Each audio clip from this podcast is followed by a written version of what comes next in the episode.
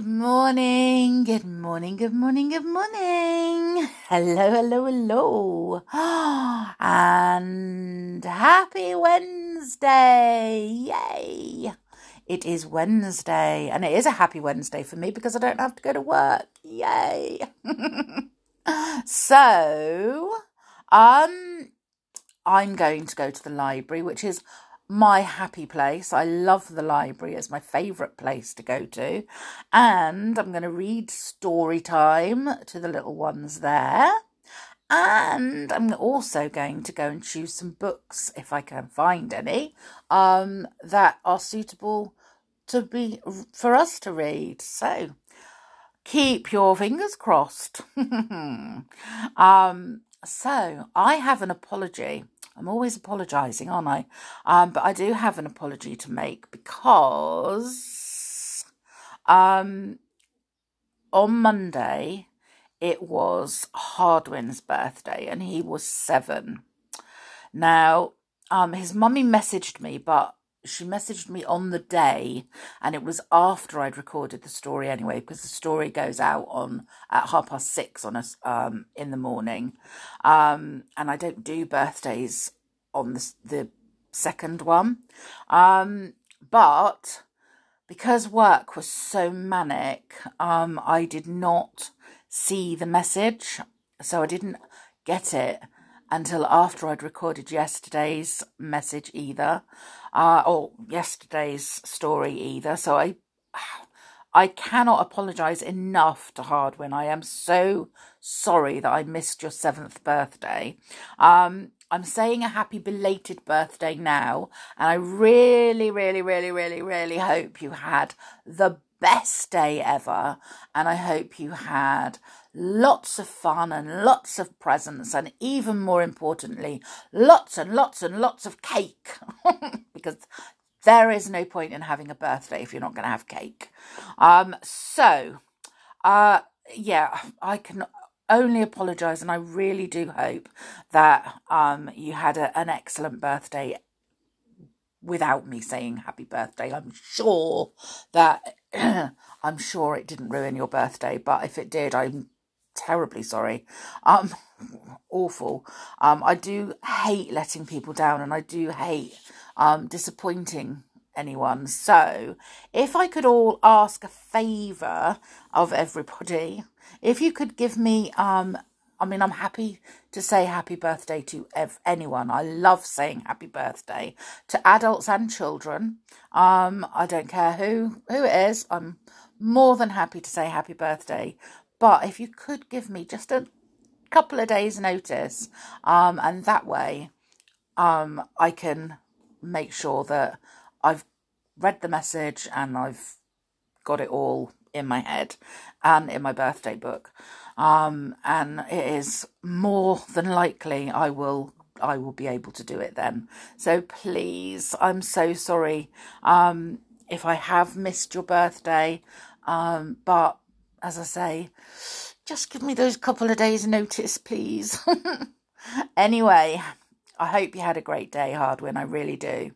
Uh, right now, uh, yesterday's riddle was uh, what can you break even if you never pick it up or touch it? That's possibly everything with me. I can manage to break anything um, without touching it. They told me that it was impossible to break the computer, and I still managed it. So we don't allow me to touch anything. Um, but this is a riddle, so what can you break even if you never pick it up or touch it?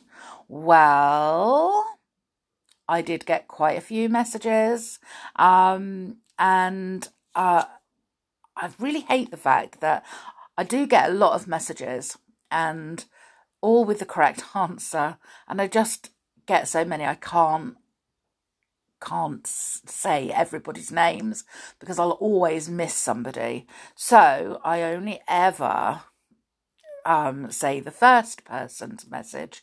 Um, so message uh, was Rosie. So well done, Rosie Posy. Um, it was promise, of course. You can break a promise whether you touch it or not. Um, so, um, Lily, I know that you have your messaging um most days and I love the fact that you're messaging and you are getting the answers right so well done to you. Um so I will say that because I know that you are um very clever and getting all these answers right but you you not messaging first so I do apologize if I miss your name. Um anyway today's is a joke it is not a riddle um We'll see whether anybody gets it because I think it's a funny joke. Um, it is how many teenagers does it take to screw in a light bulb? Mm. so, what do you think? Do you know the answer? Well, if you do know the answer, message me. and let let me know. Right. I also want to say, I also want to say, welcome to the 47 new followers that we have. So, hi and welcome. Welcome to the crazy, crazy world of magical children's stories. And I hope that you enjoy um, being one of our listeners because uh, I love the fact that I've got 47 new listeners. That's amazing. Totally, totally awesome. So, um, we're going to read a little, the next little bit of The Funny Life of Teachers. and it's about recorders. Who plays the recorder in school? Oh. Do you play the recorder? If so, why? It sounds terrible. It's not a musical instrument. It's a mu- instrument of torture. Once you leave school, you will never see a recorder again. Ever. They don't exist in the real world. You do not switch on the radio to hear, here is the latest single from Katy Perry on the recorder. and why are they called recorders? They don't record anything. There isn't a red button to record the beautiful music they produce. That's because they sound like a parrot going through a shredder. Oh dear. Your recorder teacher is usually so old that they've gone deaf. This is the only way that anyone can teach the recorder by not being able to hear the horrible new noise they make. I agree. I do hate recorders. And when my daughter came home and said, I'm going to learn the recorder, my heart sank. Um, so the school council. The school council is a group of pupils who are elected by their classmates to talk about things that affect the children of the school, like what the playground should look like, what colour the carpet area should be in the reception classroom, and who has taken all of the felt. to get on the school council, you have to get more votes than anyone else in your class. You go around with a vote for me sign. There are two main ways to do this. One, have lots of friends, be nice to everyone and ask them to vote for you because they like you. Number two, convince everyone that the way things have been going up until now have been terrible and it has to stop scare them into thinking that they need to change things and explain that you are the only person who can do that. Then, once elected, realise that you have no idea at all what you're doing. One of my children got elected to the school council once using the first technique, but got a little bit confused about what he was supposed to do. He told me that it was now his job to watch out for naughty children when the teacher wasn't there and punish them himself. I think he got confused between the school council and Batman.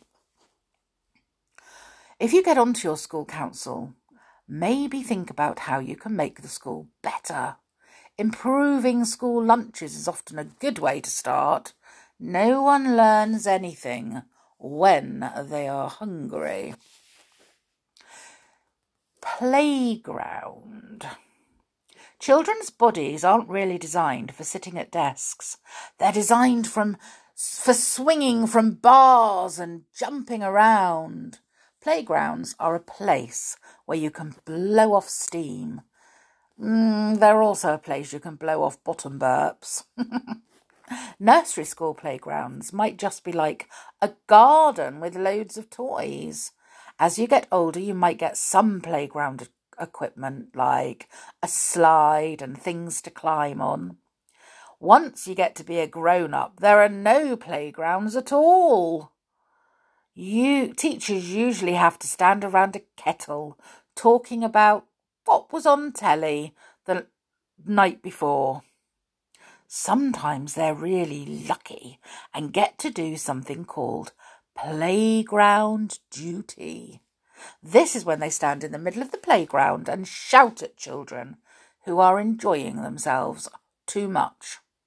What teachers would really love is if they could join in with your games. You should ask them if they would like to play too. Most teachers are particularly good at pretending to fly. Many exciting things happen at break time. Epic football matches are won and lost, accidents happen, bones are broken, and friendships are made. The playground can also be an amazingly creative place. When you're playing imagination games like pretending to be a dragon or a princess or a marmalade cow, you might not be using a pen, but you're still making up stories. I'm not allowed to run around the playground being a dragon anymore. I'm too old. different sizes of cow. Hmm. I have a theory that different sized cows produce different types of milk. Whole milk comes from a normal sized cow. Semi skimmed milk comes from miniature Shetland cows, which are about the same size as a Great Dane dog. Skimmed milk comes from teeny tiny cows the size of hamsters. or maybe they skim the cow across a lake like a pebble. Maybe you can get tiny microscopic cows the size of bacteria. What would they produce if you could milk them? Oh, they probably just make water. That's probably where water comes from. What do you think? There are billions of microscopic cows floating around in the sky, making clouds, and then birds fa- fly through these clouds and accidentally milk them with their feathers as they fly. This causes water to fall out as rain. So the rain is really just very, very, very weak milk. The rain then lies around in lakes and puddles until it evaporates into evaporated milk.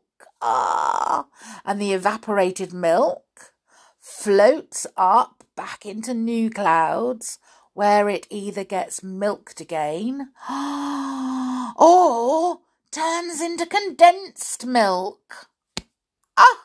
And that is the water cycle. Playground games. The most interesting thing about playground games is that the games are passed down from generation to generation. Some of my favourite playground games are Fishy Wishy Fish, It, Walking Round on Your Own, and Talking to Yourself About Trains. In Fishy Wishy Fish, you have to go up to someone and say without laughing, I'm a fishy wishy fish. I wish my wishy fishy wish was you. And they have to say, I wish your fishy wishy fish was as fishy and wishy as a fishy wishy wish fish. Oh my goodness. Usually, by the time you've done this without laughing, the bell has gone and playtime is over. These days, I play this game with my dog. She's rubbish at it, as she doesn't know how to make a shh sound. It is a simple game where you run around trying to touch each other. It's a great way to spread diseases. When I was at school, I gave seven children chickenpox like this. Some really old playground games are recorded in the Airedale Air Museum. These include Jump the Plague Pit and How to Make an Egyptian Mummy. I'm sure you can work out the rules for these games yourselves or make them up. If you do, please let me know by emailing I really could not care less at pleasegoaway.com. oh my goodness. So, that is today's little bit of the funny life of teachers. So now we are going to have a fun fact. And the fun fact today is all about uh, diddly diddly do. What is it all about? Let's see. Which of these four things has the most bones? A. An adult human. B. A baby. C. A snake. Or D. A giraffe's neck. Ooh. So which one do you think has the most bones? Hmm. So the human body can do a pretty awesome array of things, from climbing a cargo net or doing a backflip to kicking a football or knitting a woolly jumper.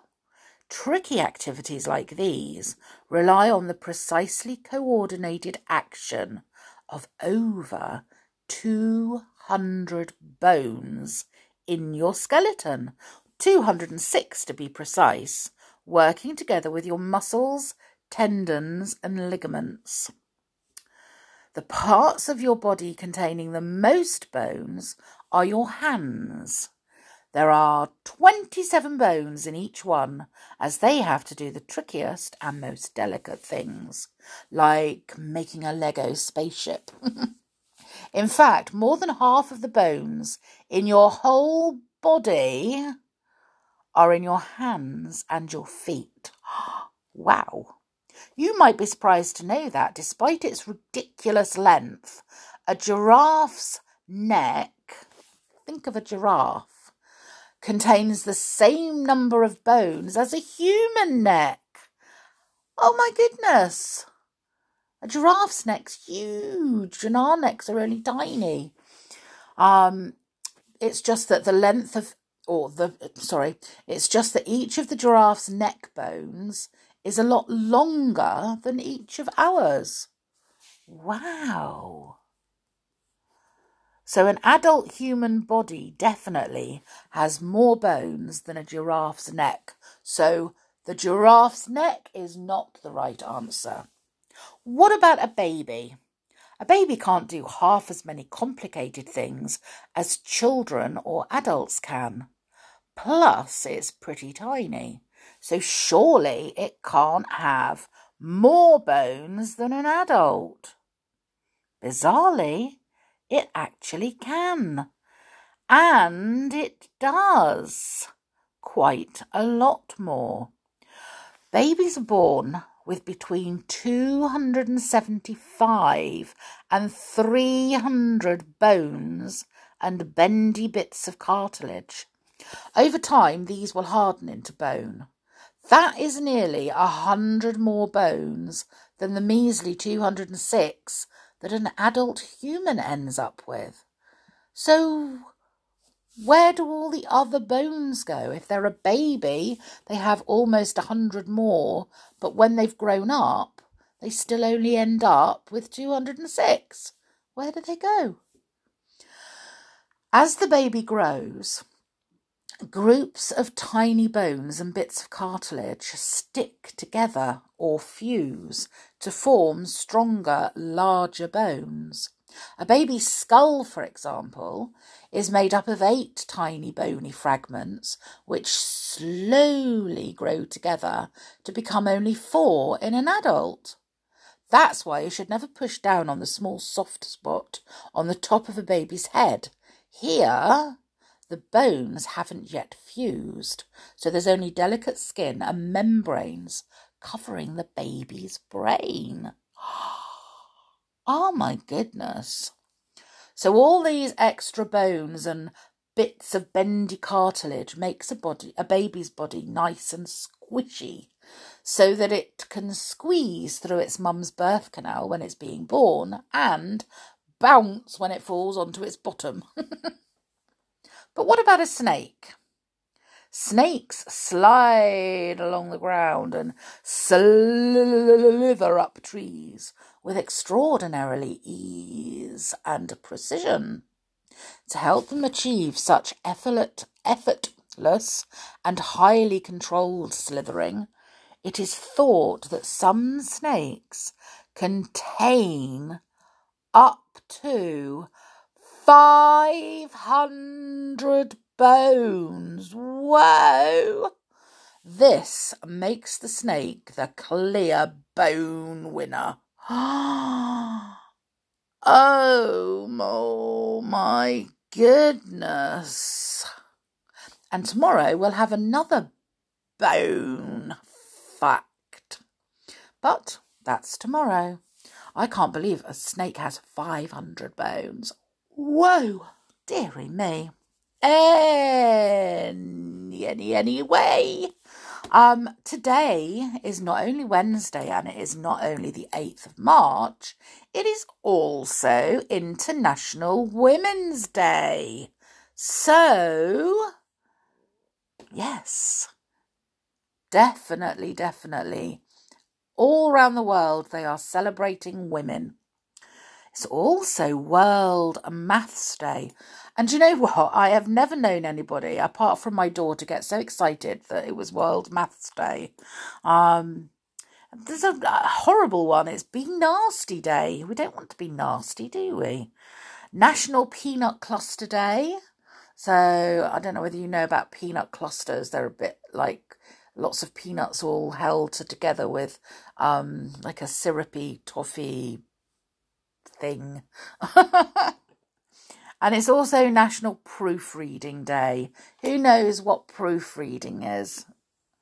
It is um, if you write something before you either send it to somebody on an email or a letter or um, anything like that, you should proofread it to make sure that you've spelt everything correctly. Um, I had to do this when um, I wrote my book because before it gets published so that everybody can read it has to be spelt right All the grammar has to be right so you have to have i proofread it and then you have to have someone else proofread it because sometimes you miss things or if you think that you spell something one way and it might be the wrong way. So you have to have somebody else do it as well, not just you. so, all the proofreaders out there, it is your day today. Anyway, anyway, um, we're going to read chapter 17 of Daisy and the Trouble with Vampires today. So, if you recall, she was going to go and play murder in the, in the churchyard. Oh, so scary, so scary. So, here goes. The trouble with grown ups who don't have any children is there is no way they should be allowed anywhere near other people's children, especially on Halloween night. Was I feeling brave? No, I was not. Did I want to play murder in the graveyard? No, I did not. I mean, what kind of grown up takes a child anywhere near a graveyard in the dark, in the fog, in the countryside on Halloween night and then says, Let's play murder in the graveyard? Trouble is, before I could even say anything. Mrs. Pike was already telling me the rules. Now then, Daisy, she said, close your eyes and start counting while I go and find a gravestone to hide behind. As soon as you've counted to a hundred, shout, I'm coming to murder you, ready or not, and then use your torch to come and find me. As soon as you find the gravestone I'm hiding behind, you can murder me with your silly string. I couldn't believe my ears. Not only had Mrs. Pike taken me to a graveyard in the dark, in the fog, in the countryside on Halloween night, now she was going to run off and leave me all alone with only a torch and some silly string to defend myself with. There was no way I was closing my eyes. What if an owl or a werewolf or a zombie or or or a witch or a vampire tried to get me while she was hiding? What if the hooly hooly man came along looking for a new wardrobe?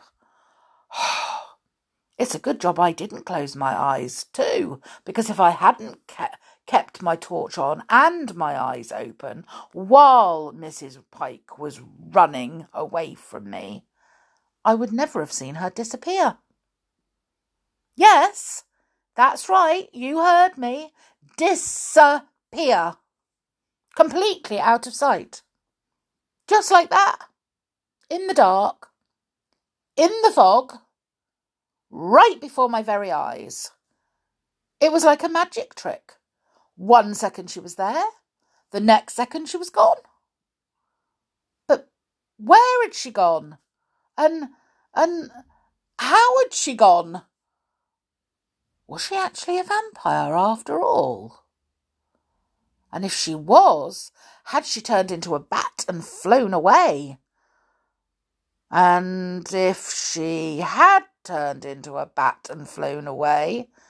Was she flying in my direction, looking for blood? I was so shocked. I couldn't move. I couldn't think. I could barely even remember my own name. At least I couldn't until a voice in the foggy darkness shouted, Daisy! It was the voice of Mrs. Pike. Daisy! she shouted again. I've fallen down a hole. Come and help me. I'm going to read chapter 18 um, because that was only short. so, the trouble with someone playing murder in the graveyard and then falling down a hole is Mrs. Pike had fallen down a whopper. In fact, the hole was she had fallen into was so deep I couldn't even see the top of her head. At least I couldn't until I shone my torch down to her face. Daisy, you need to help me, Mrs. Pike said. Reaching up with her arm. It's all muddy and cold and wet down here. Please try and pull me out. Well, The trouble with trying to pull a grown up out of a deep hole is you need to be much bigger than me to be able to do it. Right, we need to phone for help, Daisy, said Mrs. Pike. Can you go back to my car? If I give you my car keys, do you think you could go and fetch my phone? It's in my handbag. Was she serious? Not only was I standing in a graveyard, in the dark, in the fog, staring at a vampire down a hole, now I was going to have to walk through a graveyard, past a church, through a gate, past 32 houses, right to the very end of Church Road, in the dark in the fog, in the countryside, on Halloween night, all on my own, and then all the way back again. On second thoughts, Daisy, she said, you'd better stay here with me. Oh, your mum would never forgive me if I lost you. As soon as Mrs. Pike changed her mind, I was totally sure she wasn't a real vampire. A real vampire would definitely have made a child get their mobile from a car.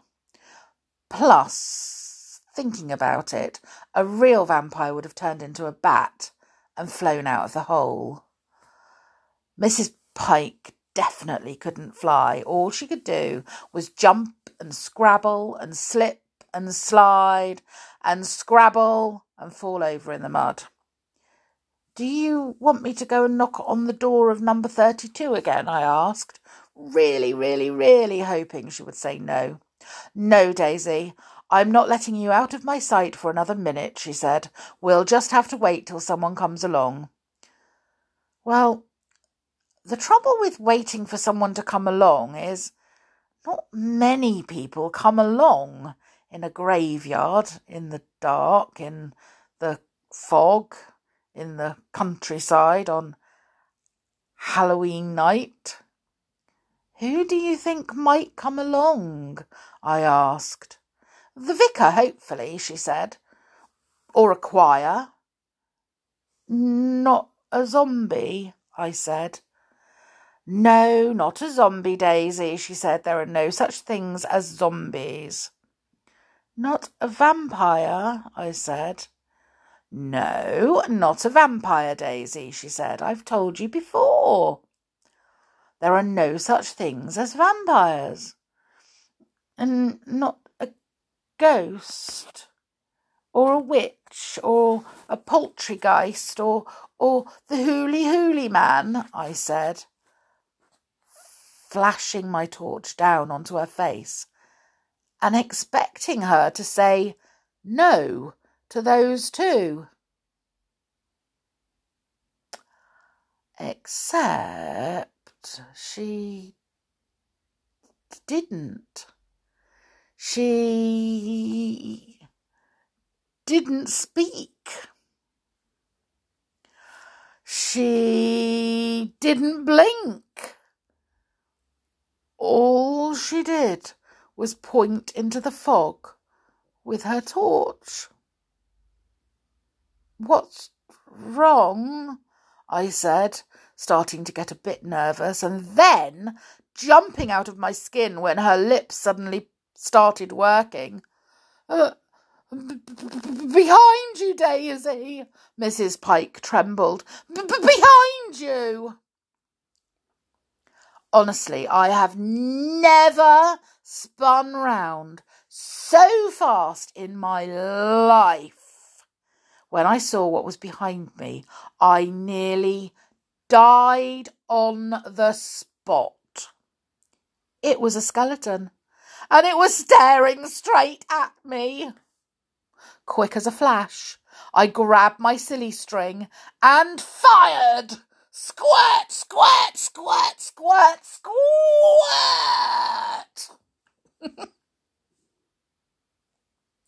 well, Oh my goodness me. oh, and tomorrow we might if I read chapter 19, find out what happens next. Oh, it's so spooky and scary. anyway, I hope me reading this at bedtime is not going to give bad dreams. Maybe you ought to read another story. Maybe you ought to get mummy to read another story um, before you go to bed, before you go to sleep. What do you think? Ugh, I would hate to be the cause of anyone's nightmares. Anyway, you all have a wonderful, wonderful, wonderful, wonderful day. And I'm going to go to the library and read another story. that is what my life revolves around reading stories. I read two a day on here, one on the um at the library on a Wednesday, one and every night, or three actually every night, one to each child, um, on uh, at bedtimes here in my house. My whole life is just telling stories. it's a good job. I love it, isn't it? Hmm. Anyway, you all have a lovely, lovely day. Make sure you take care and stay safe and I will see you all again tomorrow. Uh, bye for now.